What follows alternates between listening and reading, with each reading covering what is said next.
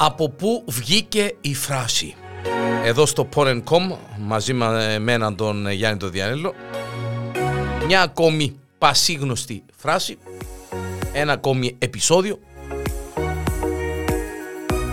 του από πού βγήκε η φράση.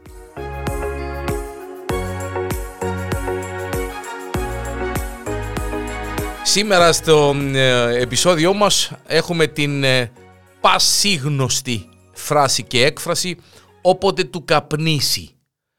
Μια έκφραση που πιστεύετε ότι μας ήρθε από μια διαταγή του βασιλιά του Ιακώβου του πρώτου της Αγγλίας και λέγεται για κάποιον που λειτουργεί αντιφατικά και δίχως ε, συνέπεια λαλούμε ότι κάμνει όπως του καπνίσει δηλαδή όπως του έρθει χωρίς καμιά λογική. Υποστηρίζεται ότι η φράση προέρχεται από την Αγγλία και συγκεκριμένα από μια διαταγή του βασιλιά του Ιάκωβου του πρώτου. Η χρονολογία της πρώτης εμφάνισης του καπνίσματος δεν είναι εξακριβωμένη. Άλλοι ιστορικοί θεωρούν την Ασία σαν πατρίδα του καπνού. Άλλοι την αρχαία Ρώμη. Οι Ρωμαίοι συνήθιζαν να καίνε διάφορα αρωματικά φυτά μέσα σε ειδικά δοχεία, ερουφούσαν κατόπιν των καπνών τους. Γεγονός όμως είναι ότι οι πρώτοι εξερευνητές που ανακάλυψαν την Αμερική όταν γύρισαν στην πατρίδα τους ήταν τέλειοι καπνιστές. Αυτόν πρέπει να το πούμε. Τους είχαν συνηθίσει, βλέπετε, οι ηθαγενείς Αμερικανοί που γνώριζαν την χρήση του καπνού. Από τους θαλασσοπόρους αυτούς διαδόθηκε κατόπιν το κάπνισμα στην Ευρώπη. Επειδή όμως η βιομηχανία του καπνού τότε δεν ήταν αρκετά προηγμένη, έκοβαν χλωρά τα φύλλα και τα έβαζαν στις τσέπε τους. Μόλις όμως κάπνιζαν από αυτόν τον καπνό, μεθούσαν και έκαναν φρικιαστικά εγκλήματα.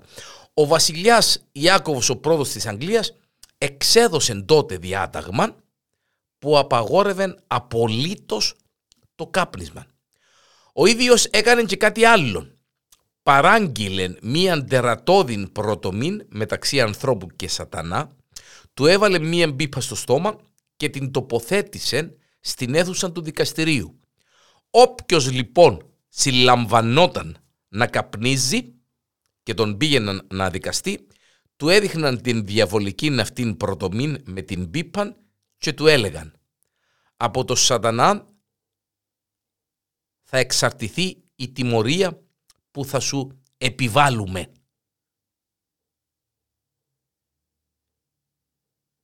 Αν καπνίσει και αυτός θα σε αφήσουμε ελεύθερο. Φυσικά η προτομή πολλές φορές κάπνιζε γιατί από πίσω της είχε τοποθετηθεί έναν ειδικό απορροφητικό μηχάνημα. Αυτόν όμως γινόταν μόνο για όσους από τους κατηγορούμενους τα είχαν καλά με τους δικαστές. Έτσι η φράση «όποτε του καπνίσει» είναι καθαρά αγγλική. Την έλεγαν οι υπήκοοι του Ιάκωβου για να δείξουν πόσο άδικη ήταν η δικαιοσύνη της εποχής του, αλλά και της δικής μας νομίζω ε, εποχής. Όποτε του καπνίσει.